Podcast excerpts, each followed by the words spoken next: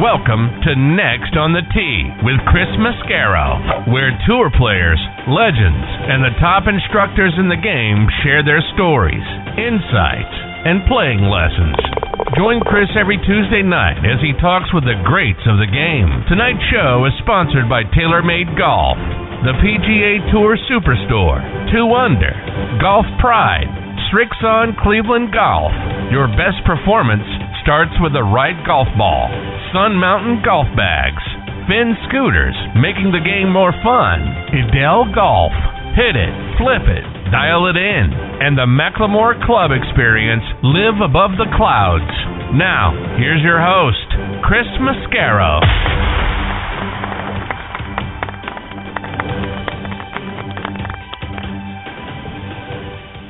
Hey, good evening, folks, and thank you for joining me on Next on the Tee. I'm your host, Chris Mascaro. I can't begin to tell you how excited I am about tonight's show. The trio I have for you tonight makes ZZ Top look like a high school garage band. We're going to talk about who that is in just a moment. But before we do, I want to thank all of you again for voting Next on the Tee up to number two in the podcast magazine Hot 50 list for their June edition. You guys are so great. I'm so thankful for all of your support. We have an opportunity for one last push to get the show up to number one for the July edition. So please go online and vote. And you can do so daily at podcastmagazine.com forward slash hot 50. We are so close. Your vote could be the one that makes a difference. So please go online and vote. I really appreciate all of your wonderful support. And speaking of wonderful support, I want to give a special shout out to Mark Evans listening over in England. Mark, thank you so much for the shout outs this past weekend on Twitter. I really appreciate you doing that and your support for the show. Same to John Moran listening in Indianapolis. John, you're awesome. Thank you, my friend, for your support as well. Okay, on to tonight's show. First up is going to be two-time major champion and one of the best on-course commentators on the planet, Dottie Pepper. Tonight I'm going to get Dottie's thoughts on the battle going on right now between the PGA Tour and the LIV Tour. It just gets more intriguing by the day, doesn't it, folks? Dottie made history at the Masters, becoming the first on-course commentator. So looking forward to hearing what that was like. I'll get her perspective. And you guys know, this drives me nuts. Why are guys insisting on going for the pin on 12 during the final round of the Masters, or any round for that matter? Hit it over the bunker. Guys see that pin on the right side of 12, they go for it, and more times than not, they end up in Rae's Creek and their tournament is over. I want to hear Dottie's thoughts on all of that. We'll also talk about the incredible success her book, Letters to a Future Champion, has seen. Completely sold out, folks, which is absolutely amazing. Dottie is going to join me here in just a few minutes. Following her, I'll get a return visit from the only player to defeat Tiger Woods twice in a match play event, and that's Nick O'Hern. I'm to talk to Nick about what those matches were like. We'll also see if Nick had a number, had his countryman Greg Norman come to him when Nick was out on tour in the early part of the 2000s. Had Greg come to him with a number about joining an alternate tour, would Nick have listened to that idea? I'll also get Nick's thoughts on fellow countryman Cam Smith and his performances earlier this year at the Players Championship, which he won, and the Masters where he had an opportunity to win, ended up finishing tied for third. Plus, we'll hear about Nick's new book, How to Play Your Best Golf. Looking forward to having him back on the show. He'll join me about 25 minutes from now. And then we'll round out tonight's show with a return visit from Michael Breed. Since I know how much you guys love the game of golf, I know you're like me listening to Michael's show, A New Breed of Golf, every day. I'll get Michael's thoughts on the steady stream of players migrating over from the PGA Tour to the LIV Tour. We'll hear which players he thinks would be a backbreaker if that player or players left the PGA Tour and went over to LIV. I'll get his thoughts on a couple of articles written by his friend Mark Cannizzaro of the New York Post about the tour's greed, oh, by the way, and unwillingness to listen to its own players who came to them last fall with ideas how they could stave off interest in anybody going over to the LIV Tour. This whole thing may have been averted had they just listened to the players. And you may know that Michael loves baseball. You may know that Michael played high school ball.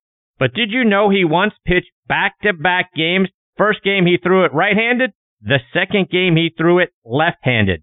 We'll talk about that and a whole lot more when he joins me a little bit later on in the hour. So there you have it, folks. More great stories, tips, and information are coming your way tonight on this edition of Next on the Tee. And as always, thank you so much for tuning in and taking the journey with me tonight. Before we get started, I want to remind you about our friends over at the McLemore. As you guys know, my buddies and I, we were there again a few weeks ago for our annual golf trip, and it was even better the second time around. Everything about the place is first class. The accommodations are fantastic. The practice facility is great and has gotten even greater since they've opened their new Himalayas putting course. The on-premise restaurant called the Craig is outstanding food and service. And to say the course is spectacular is an understatement. Can't say enough great things about the place, folks. Go online to themclemore.com to see for yourself how spectacular it is. The golf course is co-designed by our good friends Bill Bergin and Rees Jones. Our friend and PGA Tour caddy and my guest from a few weeks ago, Kip Henley, said, outside of Pebble Beach, it's the most beautiful 18th hole he's ever seen. Golf Digest agreed, naming it the best finishing hole in America since 2000, and Links Magazine doubled down on that, naming it one of the top 10 finishing holes in all of golf. See why we're all bragging about the course and the resort by going online to themclemore.com. And folks, this segment of the show is brought to you by our friends over at TaylorMade. Golf's an interesting game because the better you hit the ball, the fewer shots you have to hit. That means the better you hit the ball, the less golf you actually have to play. That's why TaylorMade made the all new Stealth Iron. TaylorMade Stealth Irons feature a Cap Back design with a 3D toe wrap designed to deliver increased distance throughout the bag and more forgiveness on those occasional, or maybe not so occasional, less than perfect shots. The result? Better shots more often, so you get to have more fun more often. So if you're the kind of golfer who wants to play less golf more often, try the all new Stealth Irons from TaylorMade. Beyond driven. Okay, now back and next on the tee with me is Dottie Pepper. Let me remind you about Dottie's background. She's from Saratoga Springs, New York. In 1981, at the age of 15, she won the New York State Amateur and the New York Junior Amateur title. She repeated as New York Junior Amateur champion in 1983. In 1981, she was a member of the Junior World Cup team as well. She was low amateur in the 1984 U.S. Open. She played her college golf at Furman, where she was a three-time All-American and lettered all four years. She won five collegiate tournaments, which is tied for the most in school history with Betsy King and Beth Daniel. Her career stroke average of 75.96 is still one of the top 15 all time there. She had top five finishes in the NCAA National Championship in three of her four years during her college career. She was named the Furman Female Athlete of the Year twice in 1985 and 87. She was inducted into their Athletic Hall of Fame in 1991, and their annual Coaches Award is named in her honor. She was a member of the 1986 Curtis Cup team. She turned pro in 88 and won 17 times on the LPGA Tour, including two majors at the 1992 and 99 ANA Inspirations. Her winning score of 19 under par in 99 is still the lowest score to par in a major. She had five other top fives in majors while out on tour. She was a member of six Solheim Cup teams. She retired from competitive golf in 2004 and she began working as a golf commentator in 2005 for the Golf Channel and NBC. She's also been in the booth and doing on-course commentating for ESPN and now CBS. She was inducted into the South Carolina Athletic Hall of Fame in 2008, and I am very honored she is back with me again tonight here on Next on the Tee. Hey, Dottie, thanks for coming back on the show. Chris, how are you tonight? I'm fantastic. How are you? You're a busy lady. What's going on? Well, dinner's on. I've, I've timed this out perfectly. You know, this this type A personality and schedule driven person has um, has homemade risotto. I would say, okay, not totally from scratch because I didn't do my own bone broth, but risotto from scratch, semi on on the stove, and um, I think we're about thirty minutes out. that is perfect. So, Dottie, talk about what your schedule looked like. You're a busy lady, like I say. What's coming up for you?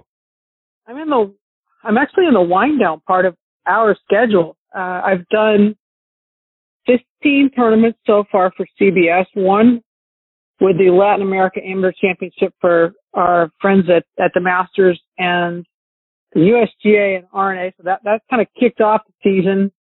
And then we went to San Diego and now right to this point, uh, leaving for the John Deere Classic on Friday morning. So we're, we're sunsetting our schedule, but we've still got an amazing trip to the Scottish Open ahead. Um, 3M, as I said, John Deere this week, uh, and then we'll end up with Detroit and the uh, Wyndham Championship in Greensboro.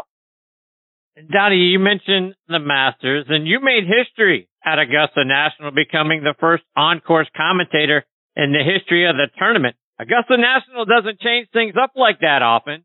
How did you learn that that was going to take place, and what was that like for you?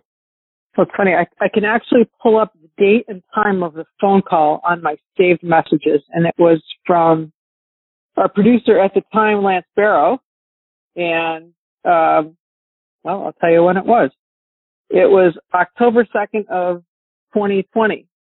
And he said, uh, just, just wanted to check in with you. I was actually in the Pilates studio doing a workout and I just wanted to check in with you and see if you'd be up for uh, walking the golf course and being the only walker on the ground in November, the November 2020 Masters. And I couldn't call him back fast enough. I, I was, I was shocked. I was surprised. Um, and then I ran right back into my instructor and we booked, uh, we, we doubled up between then and when I was going to leave for November because it's the November Masters, because as you know, anybody who's been on the grounds know how, knows how difficult it is, especially if you're hauling more equipment on you. It's, it's understatedly, I, I think the most hilly, secretly hilly golf course that we certainly play uh, on our schedule. And to that point, Dottie, you had to be in tremendous shape because you're great just because you're always great at what you do, but you never sounded out of breath. And like you say, Augusta National's got to be the most difficult walking course. And I, I think some something most of us don't realize. You talk about hauling equipment.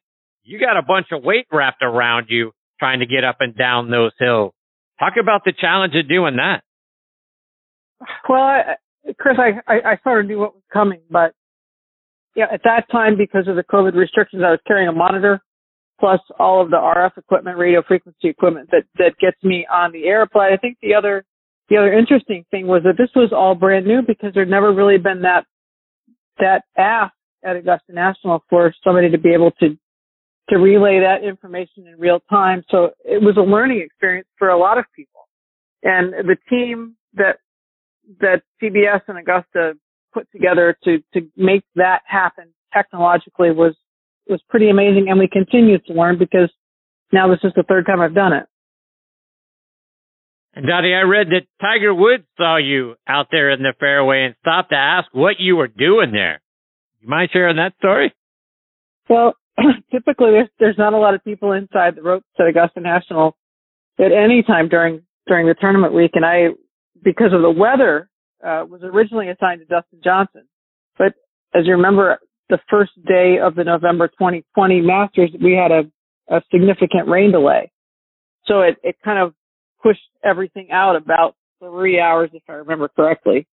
So that it, it changed uh, the wave.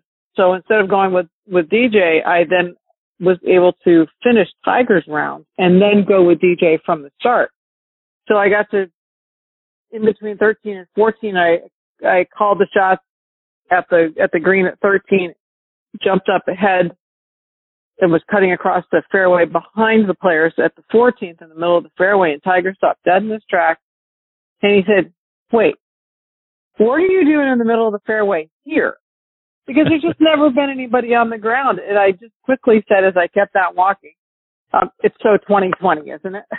because we just did did things differently in 2020 than we'd never done before. And to some point, we continue to do that. And Dottie, when I was listening to you earlier this year covering the Masters on Sunday, after Cam Smith made that great birdie on 11 to give himself an opportunity to make a back nine charge, when he got to the 12th tee, Frank Nobilo, who joined me a few weeks ago, he, he talked about what the yardage was. You confirmed that Cam had pulled a nine iron for that shot. And I said to my son, when you said that, that's not enough club. And then he put his ball into Rae's Creek. And I want to get your thoughts. Why do players insist on going for the pin on the right hand side of that green on 12, particularly on Sunday or just on any round for that matter? Because when they do it more often than not, they end up in Rae's Creek, and then their opportunity to win the golf tournament is uh, pretty much evaporated. But I, I think you have, you have two things that, that work there. Um, I would say for the majority of the players on the PGA Tour, a bit of a cut is the preferred shot. So it's sitting there asking for it, for that shot to be hit. Secondly, Cam was in this particular situation. Cam was coming off an adrenaline boost with a birdie at 11. Uh, was back within, as things can happen on the second nine at Augusta, a, a, two shot swing here, a two shot swing there, and I think that that the combination of the two played in. There was a there was a set set up where the flag's there. If I hit a soft cut, I can get to it. I've got adrenaline pumping. I know I really don't want to be long either. But I would say uh, when I got that signal from the tee, I was a little surprised too. Dottie, going back to your history there at Augusta National, you were on the grounds for the 1987 Masters as a young college kid. Kind of a miraculous story of what transpired for you as a player at Furman at the time and how you got tickets and then got into the players parking area. Do you mind sharing that story? well, I, I had, um, won the Lady Paladin, our home tournament. The team had also won the the day before. We, we finished on Saturdays, and I had a, a phone call from a booster at Furman who had two extra tickets. He and his wife were not going on Sunday, and said, "Would would you use them?" Nobody says no to that opportunity. We're two hours away, so yes, I, I would love to do that um, but had no idea. I mean, I think I had a total of 20 bucks in my pocket, Chris. That was all I had after, you know, a whole week at a turn at our tournament and this just kind of popped up. But I remember after being on the 86 Players Cup team, we were told that the player badge, player pin will get you in, into any USGA tournament. And I thought, well, it's not a USGA tournament, but I'll stick it in my pocket anyway. And I also have my low amateur pin from the 84 US Women's Open. So I get down there, really can't find any place to park. And I thought, well, might as well give it a try. So I rolled up to Magnolia Lane and the security guard waved me through. I gave him, wow. showed him my two badges and he waved me right through. And then when you got up to Founder Circle, they could, or close to it, they continued to wave me to the right. And next thing I knew, I was parked in player parking.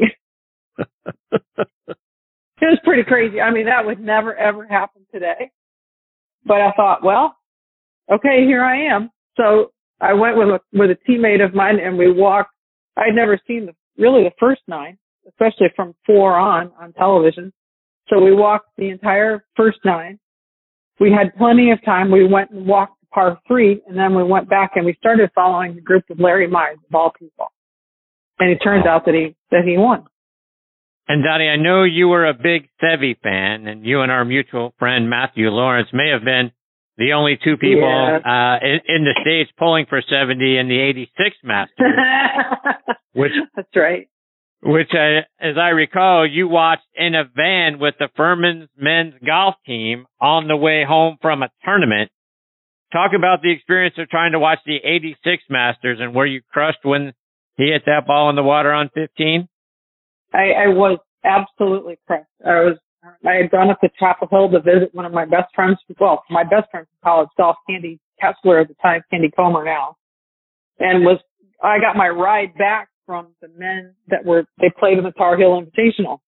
So it's Sunday at the Masters, and we have this, I don't know, it might have been a six by six black and white plug it into the cigarette lighter sort of television, and I, I just, we were all huddled over this little tiny screen and I remember switching from affiliate to affiliate all the way from, from, from, uh, Chapel Hill all the way to Greenville. And we'd lose a signal and pick up a signal. Like somebody, you know, mess around with the antenna because we, we can't miss a shot here. But devastated when Seve hit it in the water. Absolutely devastated. Dottie, I mentioned Matthew Lawrence and he wanted me to say hello to you for him. And and he said, ask her, what's the greatest round of golf you've witnessed as a player or as an on-course analyst? Oh, wow. Um, huh. I, I think for somebody who had the mojo and just kept it going, it was Rory at the RBC in 19 at the Canadian Open when he shot 61 in the final round. Um, not very often you get assigned to a player who's totally got it going in the final round and starts to break, you know, kind of knock on that door. And that, that ha- happened at Hamilton. That was, that was pretty cool, uh, to watch that. I've been around you know, players like, like Tiger, um, and have had some pretty, pretty amazing experiences watching those guys play at the, at the very, very best. You know, Jon Rahm, uh, threw 54 holes at the Memorial before he tested positive for COVID. That, that was golf on autopilot. And to not be able to, to watch that come to fruition, you don't know what would have been. Uh, Dustin Johnson going mega low in, in Boston in the FedEx Cup playoffs. I guess that was in 20, uh, when he, I don't know, 30 under or something. It looked like a typo on the, on the leaderboard. But I, I think Rory shooting 61 last day in Canada was, was pretty spectacular. Dottie, switching gears a little bit. Yesterday we heard that Matthew Wolff and Carlos Ortiz and Eugenio Chacarra are the latest PGA Tour players that are going to go join the LIV Tour. Back in February, no one was talking about the LIV Tour, really taking it seriously. Certainly not that, you know, that some of the top players in the world would ever go over there. And people were even talking about this thing may not even get off the ground.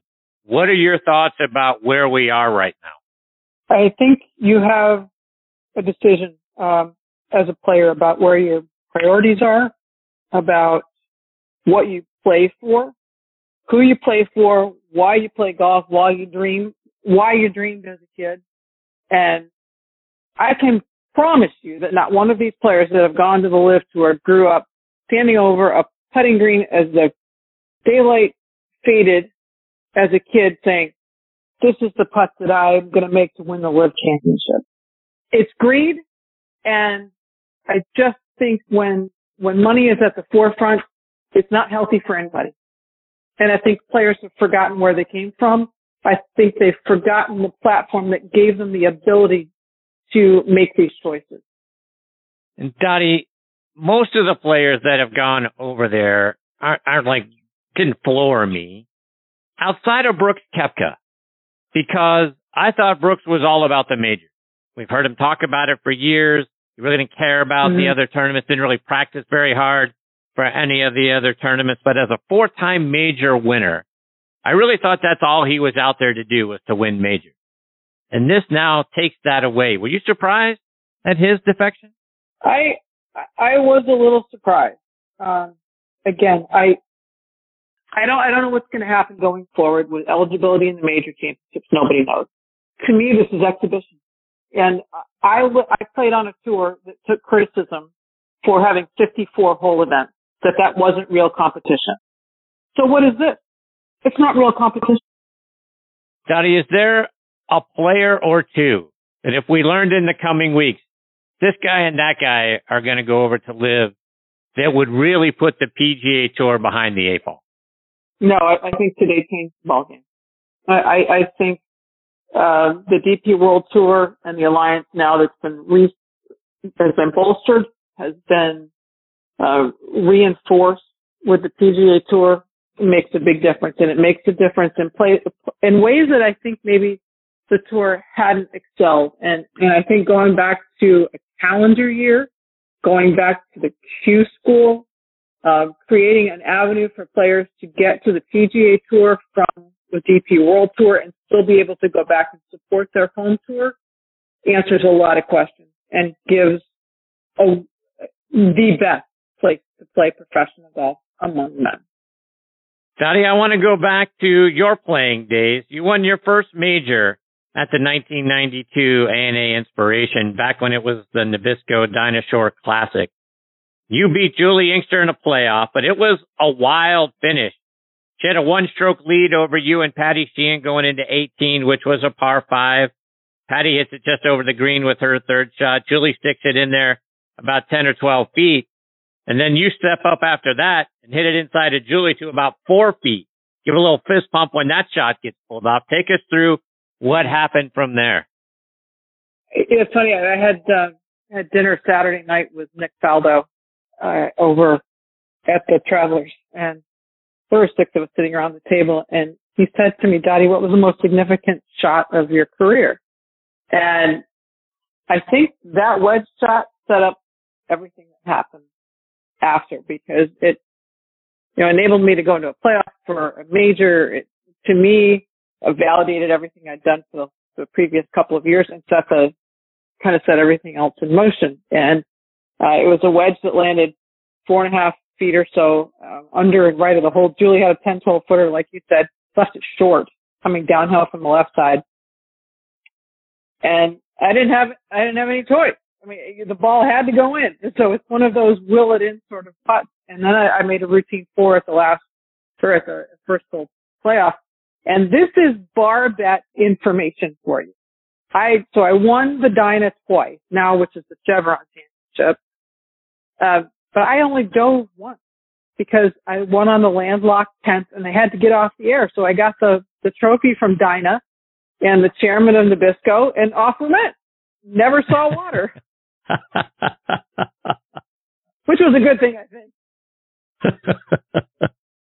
Dottie, one more before I let you go and something else that you may have never imagined in the past, but your book, Letters to a Future Champion, My Time with Mr. Pulver, sold out of the hard copies of that book. You've got a, you got a handful yeah. left there of the soft copies, but knowing that that book became so meaningful to so many people has got to make you feel great. It it does, Chris. Um, I it was it was I think today a year ago that I watched the tractor trailer roll up with the second printing, and it put me um, in the neighborhood of like 50, 100 copies total. And I'm thinking to myself, what in the world am I going to do with all of this? And I mentioned Candy Comer earlier. Um, her son was actually here, and he and I unloaded that truck and moved most of it into our basement. Wow! And it it was yeah we we we earned our meal that night um and i can I, i've i've sold through about seventy percent even of the paper copies and i printed that many so that i could get it out the door even in a state like new york that that taxes at whatever percentage so that people could walk out the door kids included for with a really valuable book printed in the highest manner possible for less than 20 bucks and and we did it and, and I'm so proud of it because I still get notes from people saying how they've read it, how it reminded them of their mentors. They've reached out to their mentors and that they've given it to a family member and they've done the same thing or a friend and they've done the same thing. And then last fall I, I did the, um, the audio book mostly because my, my grandmother has macular degeneration. And while I gave her the printed copy of the book, she couldn't enjoy it. So now she can hear it.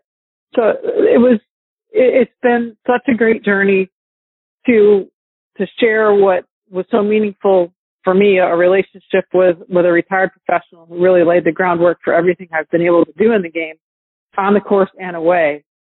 Uh, it, it's just, it's been remarkable. So Dottie, before I let you go, let our listeners know how, how they can get one of those few remaining soft copy books and then also where they can listen to the audio book and then follow you on social media and on your website. Okay, so well, well website's the first answer. You can always get my book at dottiepepper.net. Uh, I fill all the orders myself. If there's a request for a personalization, I, I handle that all myself. Uh, how you can get to the audio book, it's virtually everywhere now, um, starting at Audible, and it's that's actually listed on my website as well with Direct Connect. So when when we went to Amazon, that was a big deal. Uh, but now we can now it's on Audible, Barnes and Noble, Kobo, anywhere you want to be able to find it, it's there. And what was your second question? How can we follow you on, on social media oh, as well? Yes, on social media. Okay. I'm on Instagram at Dottie underscore Pepper. Uh, same thing on Twitter. And I do have a professional athlete account on Facebook as well at Dottie Pepper. Dottie, you're awesome, my friend. I can't thank you enough for taking time out of your busy night to come back and be a part of the show. I hope we have the privilege of catching up with you again soon. Would love to do it. And I wish you could smell the kitchen because it's really good right now. I wish I could too. I'm jealous as I could be. Good for you and your husband.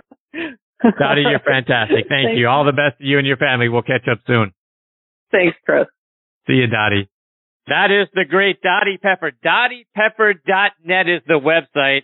The book, again, it is called Letters to a Future Champion, My Time with Mr. Pulver. You get an opportunity to get a, uh, a soft copy of that book or go online on Audible because Dottie's one of the narrators.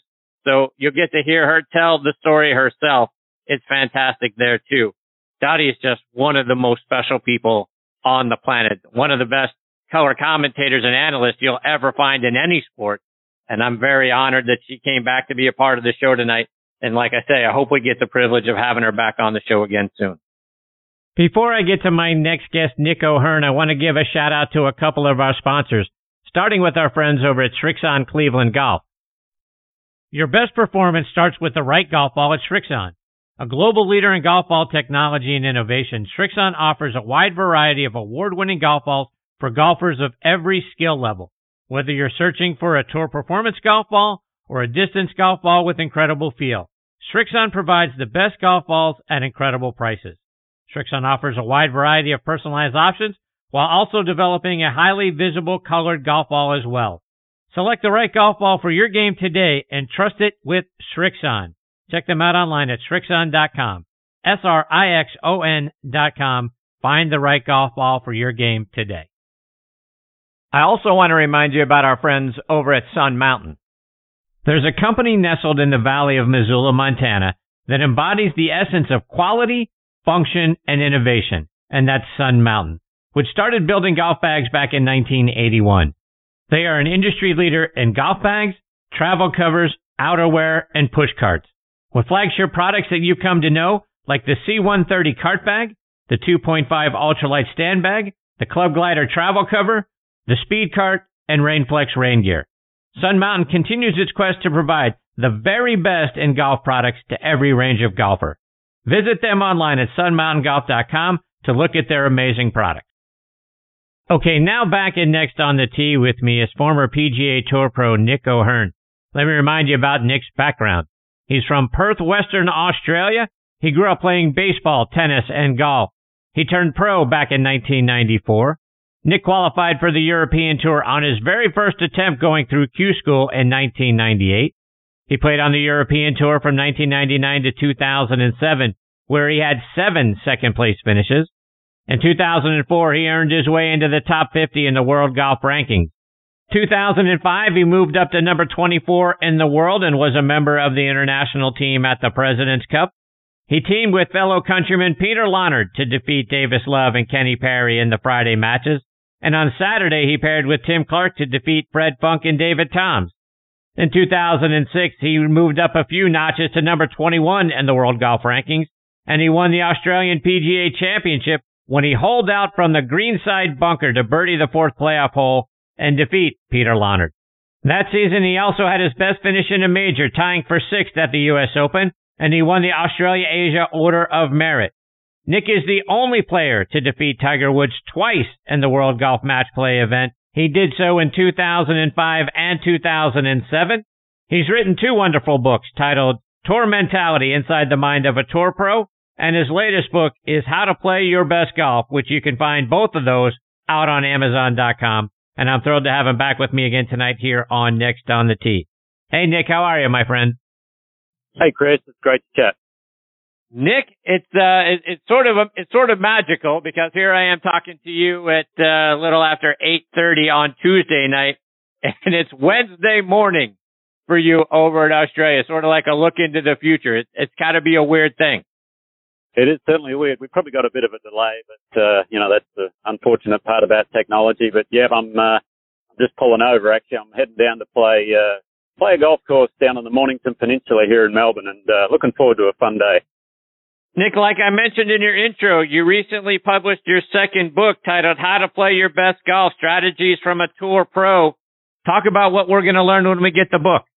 Well, it's an interesting one with this book because you know, my first one was more about the mental game, and um, ever since then, I've been thinking of writing a follow up um, uh, to that one, but more about all the things I've been helping golfers with, I guess, the last few years, and and really that's you know to do with strategy and how to play in different conditions and uh, off different lies and and really how to how to get the most out of your game. I, I think my wife summed it up perfectly the other day when she said, you know, this book is is all about everything you don't learn on the driving range, which is a a pretty cool way to think about it, I guess, because it's not so much telling people how to swing the golf club, it's more so how to play to the best of your ability with whatever swing you have, whatever putting stroke you have, and things like that. So it's very much a uh, get the most out of whatever you have type of uh, golf book.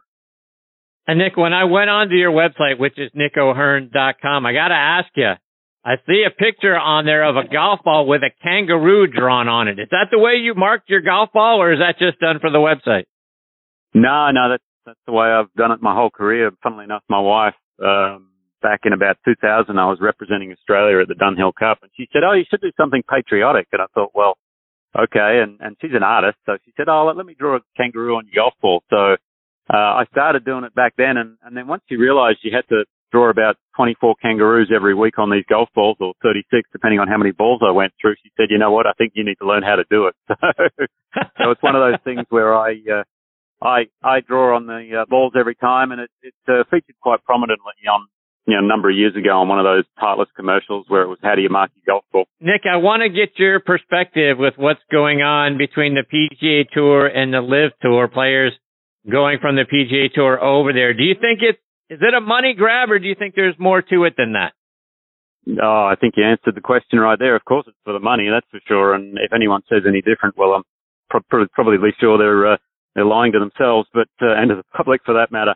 Yeah, it's um you know, it is all about the money, obviously, but it, I, I can sort of understand it for a lot of the players in certain times of their career. I mean, if they don't think they're going to be uh, prominent players and really, uh, I guess, feature in majors too much anymore, well, then it, it makes sense for them to go, I guess, if they want to just sort of retire and, and enjoy the, the fruits of all their labour from beforehand. But if you feel as though you're still competitive and you want to play against the best players in the world, well, then the PGA Tour is where you obviously want to be. So, you know, there's a lot of conflicting stories and it's a it's a fascinating time for golf at the moment, and I think even though it's very much fracturing the game right now, I think in the long term it'll be a good thing because the tour has obviously come out and and then they're starting to change their schedule, introduce new types of events, and I just I think I just heard today that the European Tour is going to start giving cards out there for the PGA Tour as well. So it's very much disrupting the game of golf, and I think in the long run it'll be good for the game. But right now it's obviously uh, uh, it's on a bit of a collision course. So we're going to be very inter- interesting to see what happens over the next year or two.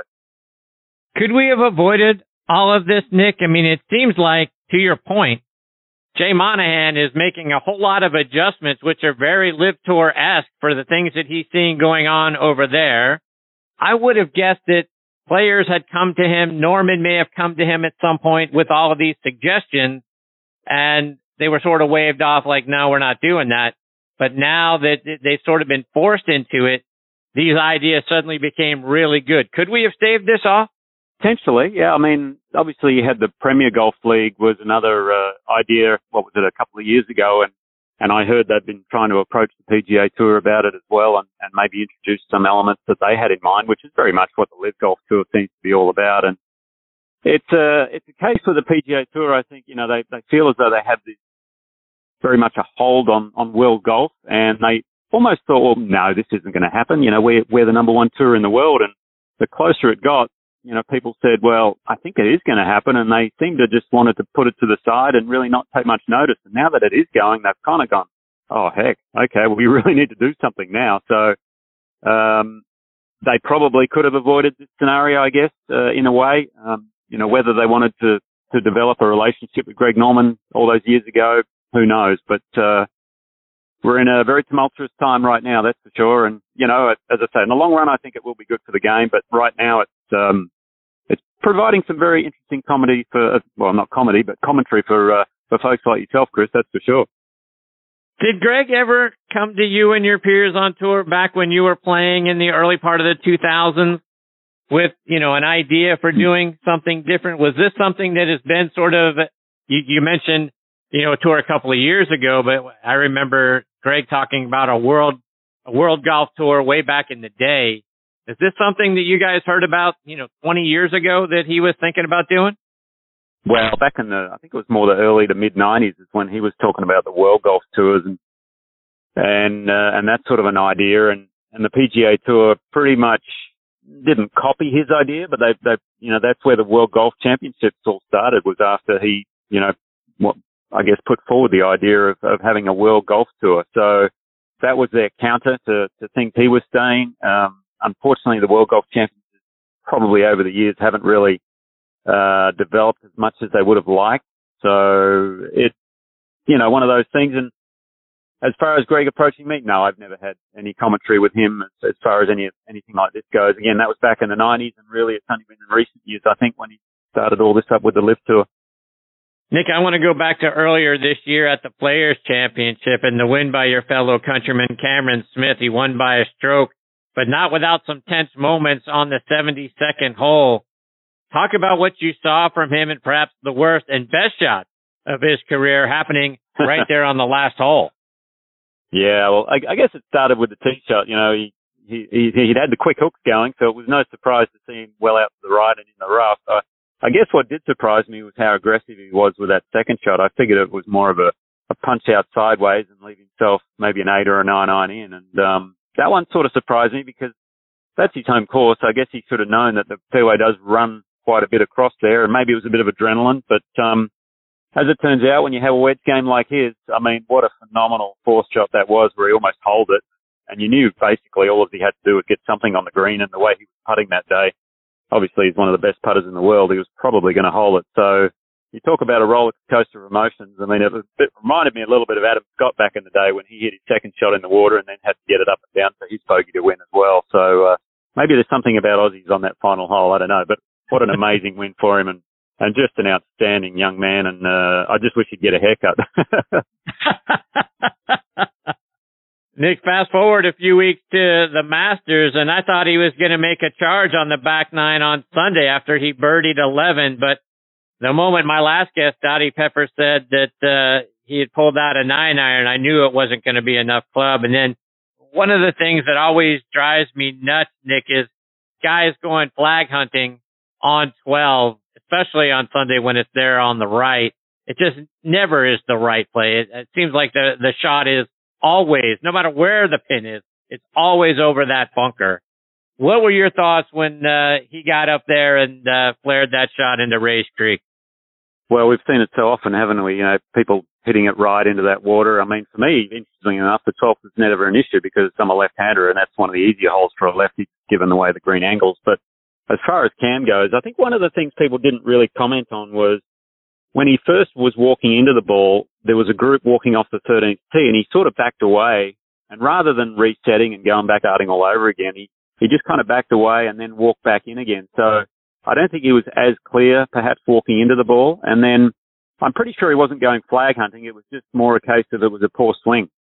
Uh, I think he was aiming over that bunker or even left half of that bunker, which everyone knows that's where you need to go. But he just got a little quick on it and maybe just wasn't as committed a swing as, uh, well, it obviously wasn't as a committed swing as, as he had been putting on every other shot all day. So, but to me, I think it was that moment just before he actually walked in the ball where he had to back away and then walk in again. I would have loved to have seen him just gone back to the bag, reset and start the whole process over again because they had plenty of time. There was no rush, but, um, you know, in those situations when you're close, it's, uh, it's a very fine line between winning and losing, obviously. And, and all hats off to Scotty Scheffler as well. I mean, the way he putted and how he got it up and down and grinded through that round, that was an amazing effort.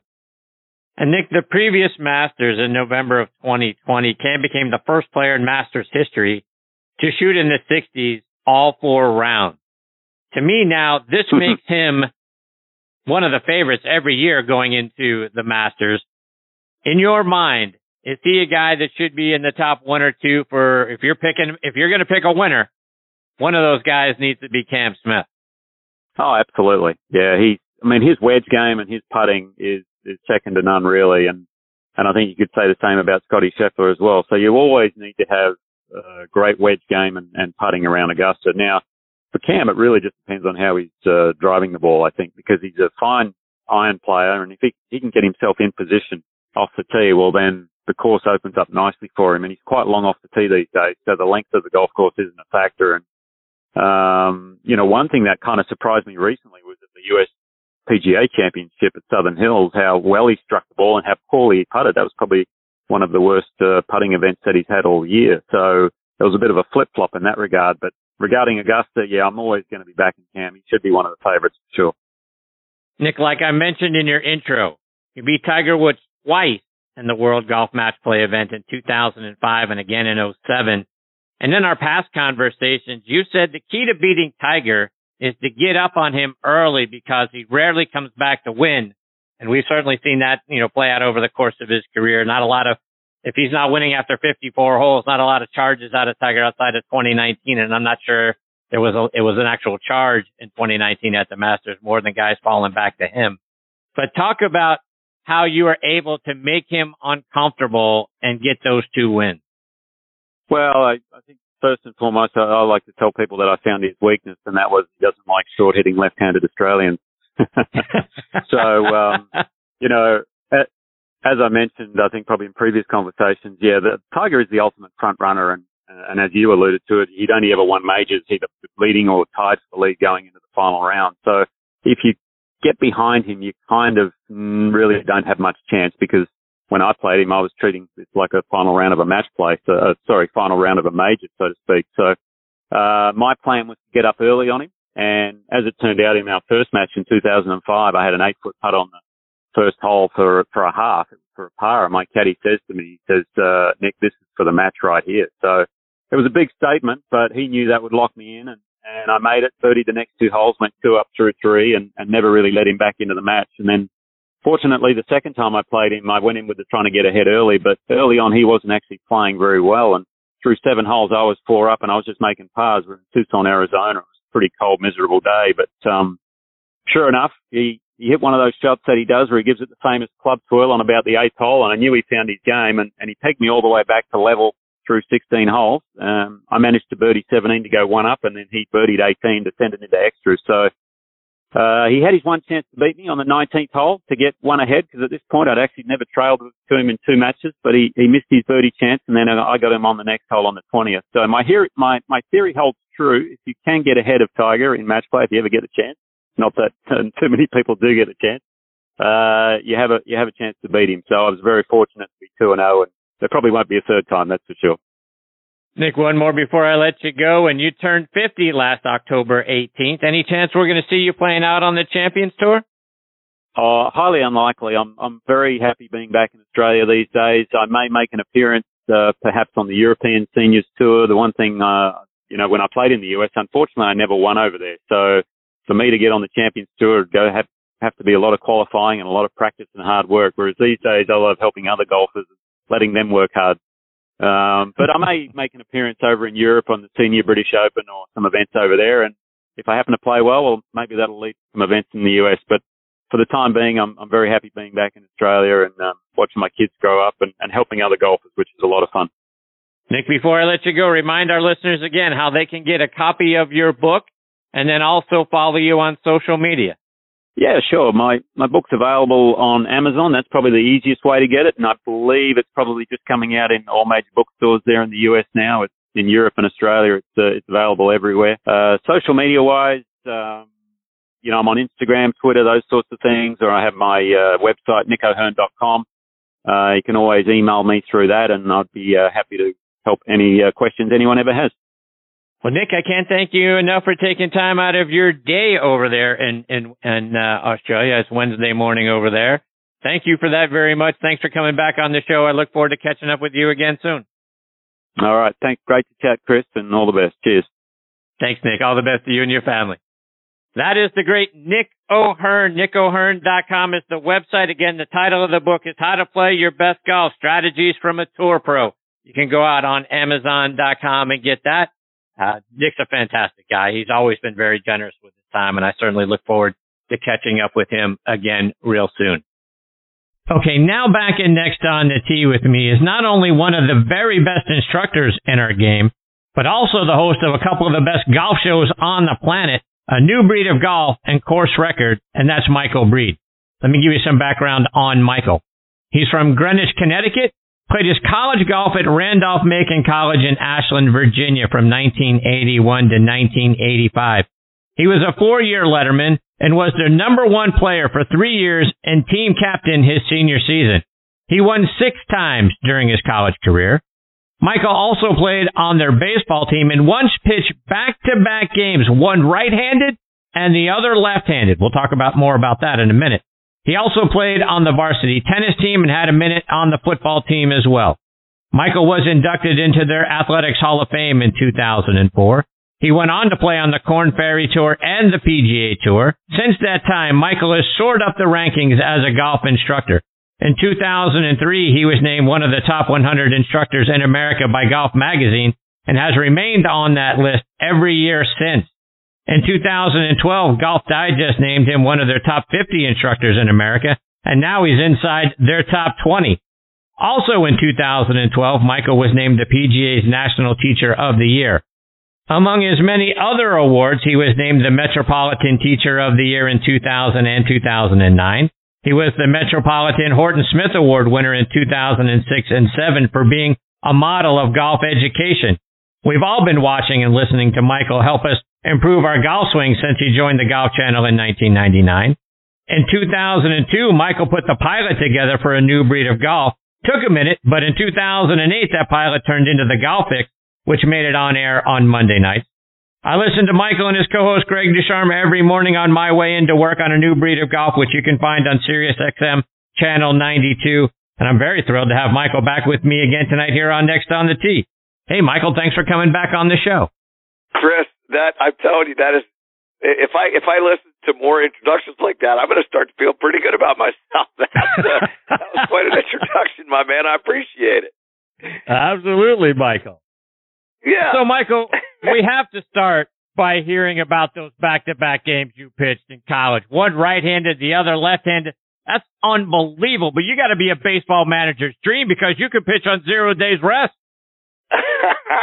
well, let me tell you. First of all, it wasn't in college. I was I was 11 years old, but I love whatever story you're going to tell. so I'm all in. It was uh you know, it was at a time when I was trying to figure out whether I was a, a right-handed pitcher, or left-handed pitcher, or shortstop, or second baseman. I didn't know what was going on, but I had two gloves, and um, and fortunately, it worked out. So yeah, I pitched uh, I pitched a little righty, and then when that kind of didn't work out, I switched over to lefty, and and that worked out a little better. So it got, I got it done. So, Michael, was your dream as a kid to be a PGA Tour player or shortstop for the Mets? you know what? That's exactly right. My dream was to be a baseball player. That's all I wanted to be. And, uh, you know, fortunately for me, um, I was a, a three tool player and I needed to be a five tool player.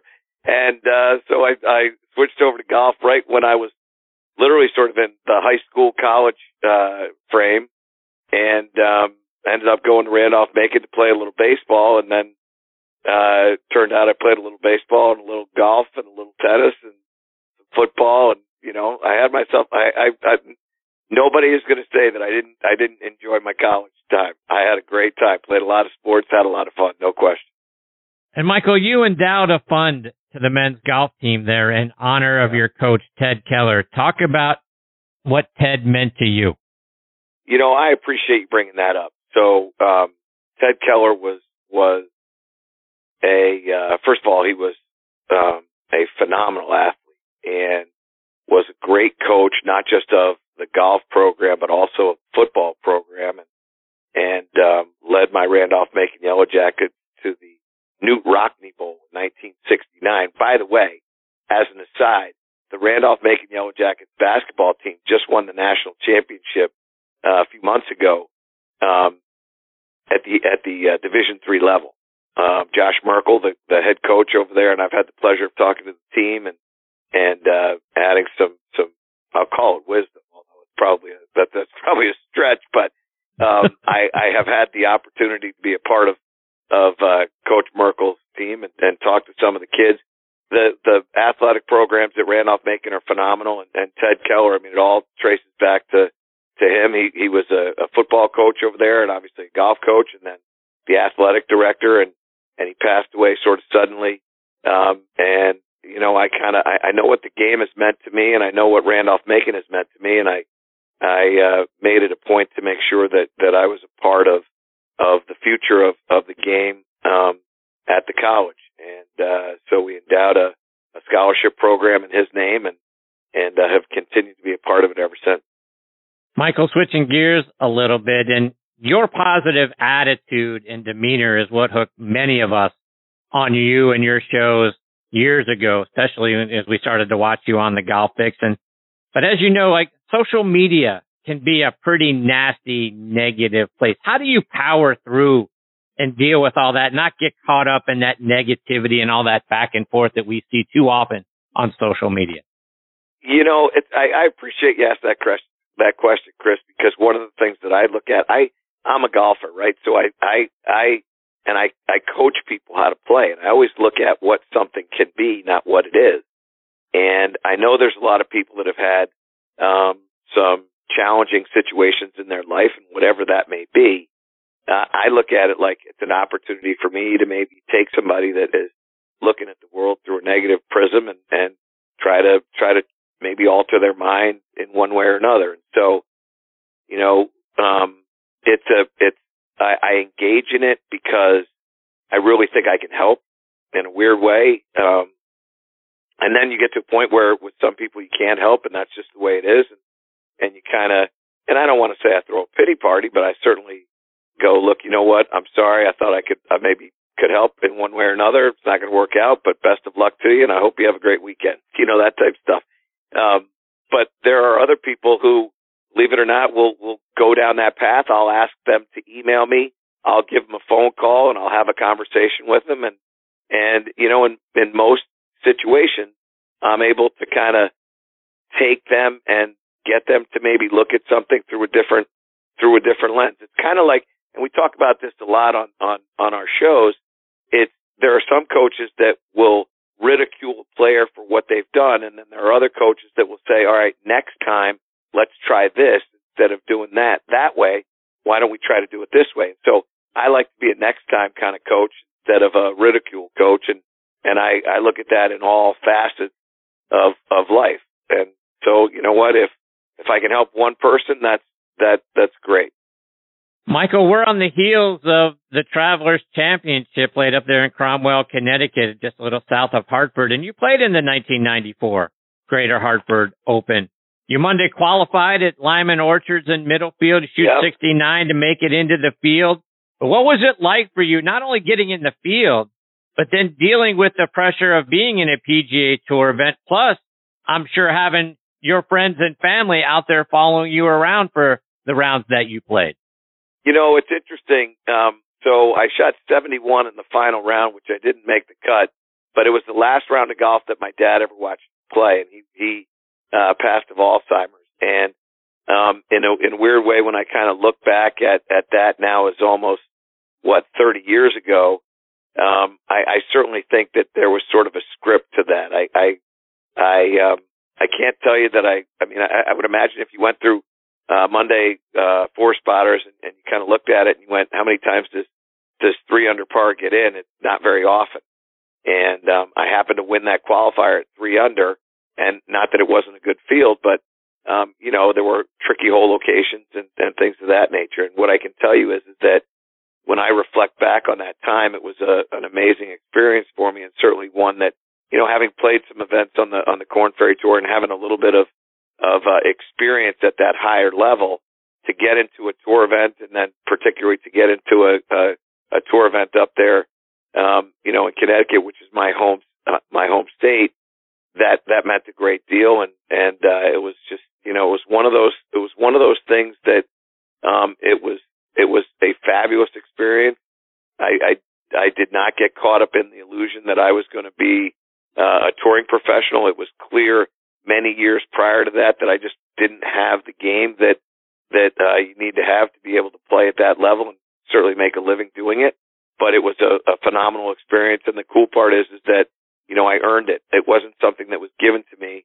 I, I went out there, I, I played good, and I had been playing good for a period of time there, and and uh, got in and and enjoyed a, a a phenomenal week.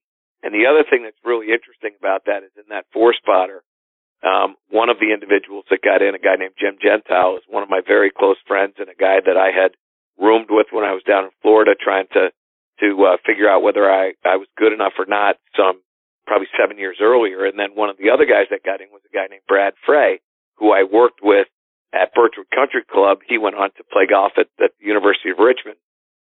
And three of the four of us, you know, there was a connection there. And that there was just, it was just one of those sort of, it's like finding a four leaf clover. You, you know, you kind of look for it, but it rarely shows up. And in this situation, it did. Michael, I want to switch gears and get your thoughts on what we're seeing going on right now with the PGA Tour and LIV Golf. It seems like every week we're hearing about another player or two heading over to the LIV Tour. This week it's Matthew Wolff Carlos Ortiz, and Eugenio Chacarra, the number two ranked amateur in the world. Many people are talking about the defections being a pure money grab. I don't know. What are your thoughts? Uh, you know, I see Jay Monahan kind of scrambling around, making changes, doing some things that are looking like some of the things that uh, they're doing over there on the LIV Tour. What are your thoughts about what we're seeing right now? Well, I think I think there's a couple of things. I think one, it's impossible to compete with um, a, a, a 620 billion dollar um, backing that has no interest of what we would term success. Right? Success is much the same way as I explained to you about my playing career. I knew I wasn't going to be able to, to play at the level that I'd be able to make a living on the PGA Tour, and um, you know it's expensive. It was expensive to play the Korn Ferry Tour. At my time, it was the, the Ben Hogan Tour it's an expensive thing to do. And um, the the model that the PGA Tour has quite a bit different than the model that the LIV Tour has. So at that point, you can't really compete no matter what you do. And the PGA Tour, I applaud them for what they're doing in making an effort to try to make the purses somewhat similar. But at the end of the day, there's no way that the PGA Tour is going to be able to pay somebody a $200 million playing bonus or a $150 million playing bonus. You can't do that. And so you can't really compete with that. And for me, when I look at this, it, it, you know, I, what I love about the game of golf is it, it's quite simple. The guy who shoots the lowest score wins and it's pure. There's no relief pitcher. There's no designated hitter.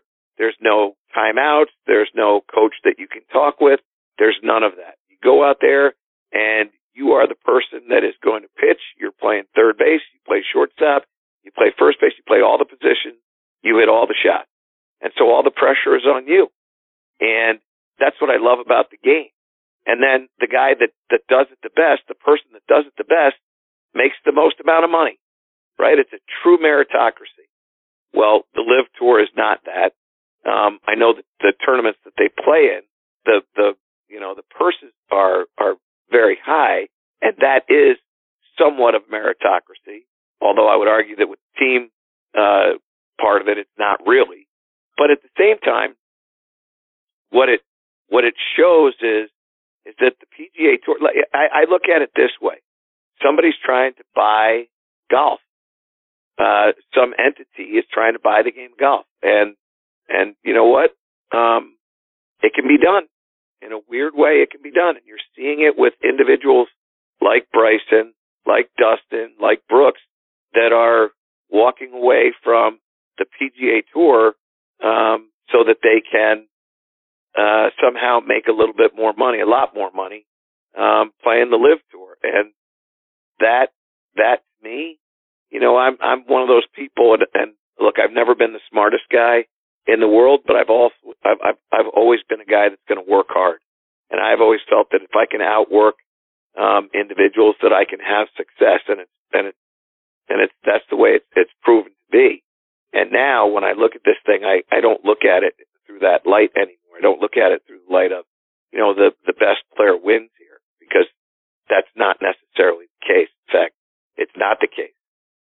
And Michael, your friend Mark Cannizzaro of the New York Post, he wrote an article not that long ago about how Jay was sort of warned about what LIV had in mind going back to last fall. Some of the players met with him and shared some ideas that may have been able to stave this whole thing off, but he rejected their ideas because, as Mark said, the tour's greed and the need to control everything. As more comes out, what are your thoughts? Are we starting to learn that maybe, you know, there's sort of both sides were wrong?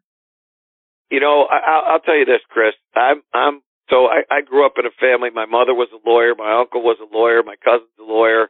I, I know the law. Uh, you know, not not enough to be able to practice it, but enough to be able to know one thing that there's three sides to every story, and, and uh, there's only one that's right. I know enough to know that I don't. I, I there's not a way in the world that I could possibly get into that conversation. I don't know. What I know is this: I know that Jay Monahan is sitting in a in a very difficult situation, and he's doing what he needs to do to to try to make sure that the PGA Tour stays afloat. That's his that's his hired responsibility, and he's doing the very best he can for the players on the PGA Tour. To that end, I look at the players on the PGA Tour, and they, like me, have um, sponsors, endorsement deals, corporate outings, and all that. And the PGA Tour created those opportunities for the players. They set it up, whether you want to go back to 1969 or 1964 or 1957. I don't care what year you go back to. That was the model. And you see the same thing as you watch, you know, this week is Wimbledon. You see the same thing um, as as well. United States uh, Tennis Association sets up some stuff, and all of a sudden these players walk around and they've got logos all over the place, and they're getting paid quite nicely from these people, um, th- these these sponsors. So I look at it through the light of the PGA Tour has done a lot to try to help grow um, the brands of these players, and I think uh, you know Commissioner Monahan is doing a um, fantastic job. Is he is he perfect? I, I don't. I only know of one perfect being in my entire uh, life, and I never met the man. It was over 2,000 years ago. So I am uh, quick to say I don't know what perfection looks like, but I also think that there's a lot of people who who buy into the Vince Lombardi model of you know strive for perfection in hopes of greatness. And I think you know what you see out of out of Monahan and what you see out of players on the on the on the pack is they're trying to figure out how to make the very best situation that they possibly can for players that are playing on the PGA Tour. And um, past that, I can't really comment on the other stuff because I don't know candidly anything else about it. Michael, you've been an advocate for years, I believe, about tour players getting appearance money for playing in tournaments, and I wholeheartedly agree with you on that. Is we as we see Monahan making some changes, could this be a good change that comes out of all of this that we start to see the players at least get a little something if they show up for a tournament, go through the pro-ams, out there entertaining us on Thursday and Friday. Maybe it's not their best week of the, of the season, but at least we, they've drawn us out there to go watch them play. Could they, could we see, do you think that these guys might get a little something for showing up? Well, you know, it's interesting. I think that they've—the the PGA Tour has taken a lot of steps down that path. I think you see um, some of the the payouts that are happening uh, to players that are sort of in that um, 125 range that they're getting uh, bonus pools at the end. So I think they've done that. Um, and, and what I would say, and what I was an advocate of, is, what the PGA of America does and the PGA Championship Masters does it, USGA does it, and also the uh, R&A with um, uh, the the Open Championship. If you qualify to play in these events, that even though you don't make the cut, you make some you make some dollars. Some pay out five grand, some pay out ten grand, whatever. But they make they do make money, and so you know that's been something that I believe that the PGA Tour should do and um, I certainly think that they're they're doing it. Maybe not the week of the event, but certainly by the time the year is over, these players are getting compensated for their expenses that they uh, incur when they go and play, be it at Travelers or wherever it may be. Michael, just a couple more before I let you go. And I was listening to you on your show this morning when uh, you were talking with Brad Faxon and asking him about Lexi Thompson's putting yeah. performance coming down the stretch on, on Sunday. It, I was rooting so hard for her to pull this thing off. And I got a little concerned on 14 when she made the bogey, but she makes a nice putt on 15 to come back. But then the, you know, what we saw from her on 16 and 17, she sort of reminds me of rooting hard for Phil to win a U.S. Open back in the early 2000s. You just held your breath and thought, you know, you hoped yeah. that the train wreck didn't happen. What were your thoughts about what you saw from her over the last few holes? Well, I, I, I there are a lot of things. I think Lexi is a a brilliant player, and I felt the exact same thing that that you felt. All of us that were watching it felt the exact same thing, which was you're hoping that she makes it, but your brain. I mean, you can't watch it um, without thinking, "Oh my gosh, she's gonna miss." And by the way, it's not like it's you know inside. I mean, she missed a one and a half foot or two foot putt. I mean, it was it was very short. She never touched the hole. Um, there, there are a, a couple of thoughts, right? Obviously, there's a compassion that you have that you just you feel so bad for. At the same time, you know what what it does for me as a coach, and what I think to myself, and what I share with my students is, you have to find something that when you are nervous allows you to perform. And she's gone to the claw grip, and that style grip doesn't seem to be able to take out these twitch muscles that she she has that are creating that. Now, look, there's no question that it's a mental thing, not a physical thing, but at the same time, the way back to mental strength sometimes is um, believing in what you're doing so wholeheartedly that you can't rationally figure out how you could miss a putt. And I think you've seen it with a number of players who have gone to the the arm lock style or uh, left hand low or lead hand low. And I do think that at some point, Lexi's got to experiment with something in the in in the uh, you know alternative to what she's doing right now, because what I fear, and we saw this at the U.S. Open as well, or the U.S. Women's Open, what I fear is is that this is going to continue until she finds the the um, model to be able to help her right the ship and get through this. And I think when she does do that, and I believe she will, then I think that there are not just one major, but many majors that are ahead of her. But she's got to find the, the, the key to allow her to be able to um, have the confidence to know that she can hit her target under pressure. And right now, it just looks like to me that she's just trying to move a ball, um, not try to hit a ball in a specific direction at a specific speed. Michael, one of the things that I've talked to my other two guests tonight, Nick O'Hern and Dottie Pepper, about, the, one of the things that drives me crazy is the 12th hole at Augusta National. We were talking about, you know, guys going for the pin on 12 on Sunday, but even during the, you know, the other round. To me, the play is always over the bunker. And they sort of give you that sucker pin on Sunday where it's sitting right, right nicely out there on the right hand side. Guys go for that and end up in Rae's Creek. Talk about, you know, why do guys insist? We've seen it happen badly for year, year after year. We saw in 2019 when Tiger won, guys going in the, in the creek. We saw Cam Smith go in the creek.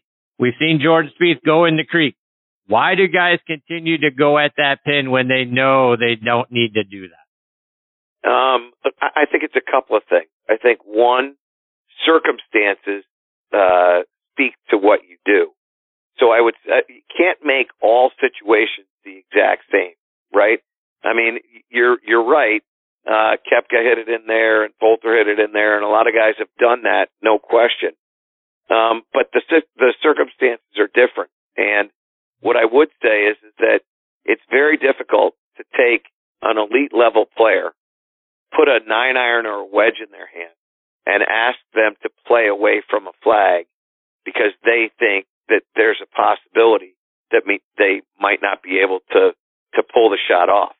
And one of the things that that I know all too well is that um, these players that are the elite players that are out there on the PGA and LPGA tours, they're out there because they believe they can execute the shot, and most times they do.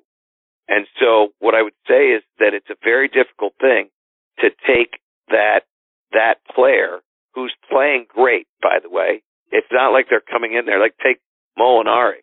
He was playing fantastic golf without question.